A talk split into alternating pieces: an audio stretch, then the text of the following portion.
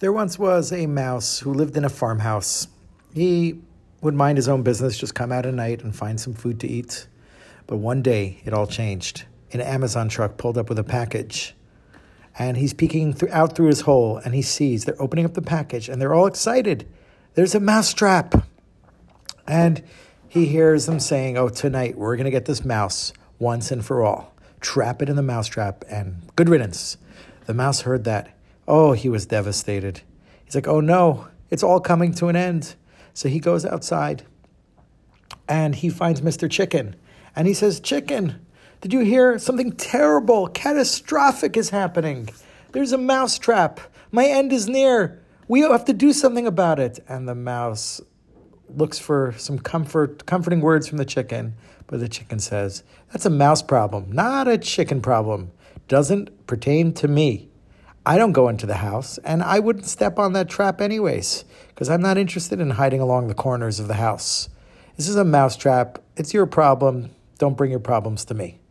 The mouse continues on, and he sees the cow, and he says, Cow, did you hear? The world's coming to an end. They have a mouse trap. I'm devastated. And the mouse says, the, the uh, cow says, that's not my problem. I don't go in the house. The mouse won't affect me. The trap won't affect me. It affects you, and therefore I am going to mind my own business and not worry about what's going on with you. Doesn't pertain to me. The mouse tries to find comfort from somewhere, maybe the horse. And he goes to the horse, and the horse is like, Mousetrap doesn't have to affect me. It's you, whatever. It's not my problem. I'm going to keep living my life. And the mouse, all alone, without anybody supporting him, goes back to his hole and is hoping that this trap won't come after him. That night, he was really careful. He didn't leave his hole in the wall, and he watched and watched. And then suddenly, he heard bang! The mousetrap was activated. He's like, wait, wait, wait. I'm the only mouse living here. What happened?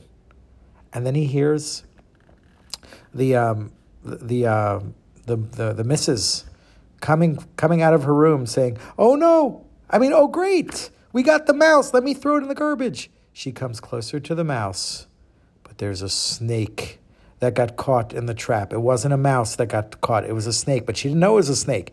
As she picks up the mousetrap, this snake, venomous snake, gives her a bite and she falls ill.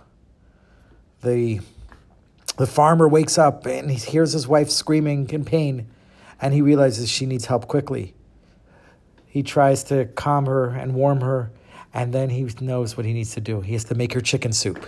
He goes outside, he finds Mr. Chicken and Mrs. Chicken, and he makes a delicious chicken soup for his wife. And then a few weeks go by, she's not getting better. He has to take her to the hospital. He puts her, he, he uh, loads his wagon, attaches the horse, travels to the hospital, and he spends a few long weeks with his wife in the hospital at her bedside, hoping she would get better. And during that time, he paid no attention to the horse because he was so concerned about his wife and the horse wasn't fed, and the horse died of starvation. And back he goes back to the farm without his horse, without his wife, because his wife also died. And many, many people come to comfort him. They come for the funeral. And he has to feed all these people. They need food. And sure enough, the cow was slaughtered so that he can feed everybody steaks in honor of them coming to visit him. And the mouse watched all of that, watched how the chicken who said, The mousetrap doesn't pertain to me. The cow said the same thing. The, the horse said the same thing, that the mousetrap doesn't pertain to them. But boy, it did pertain to them in the end, as we're all interconnected. The Midrash asks a puzzling question. There were two great, great kings of Israel. There was King David and King Achav. King David was a good king. We um, remember him and we say David Melech Yisrael Chai Kayam, the great, great king, King David. And then there was the evil, wicked, wicked king, King Achav, the king of Israel, who um, strayed from the ways of God and was punished and seemed to be a terrible, terrible king. So the Midrash asks, when King David went to battle, it's recorded that some of his soldiers would die. And when King Achav went to battle, he was victorious and he came back from battle successfully without his soldiers losing their lives. So, what's going on? Shouldn't the righteous King David be more successful?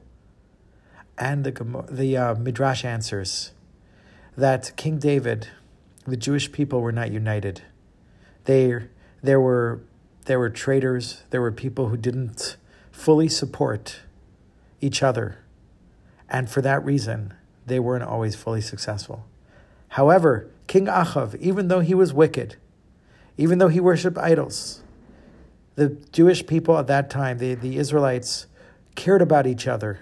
And how do we know that? We know that King Achav's right hand man, the man who was responsible for his house, his chief of staff, his name was Ovadiahu.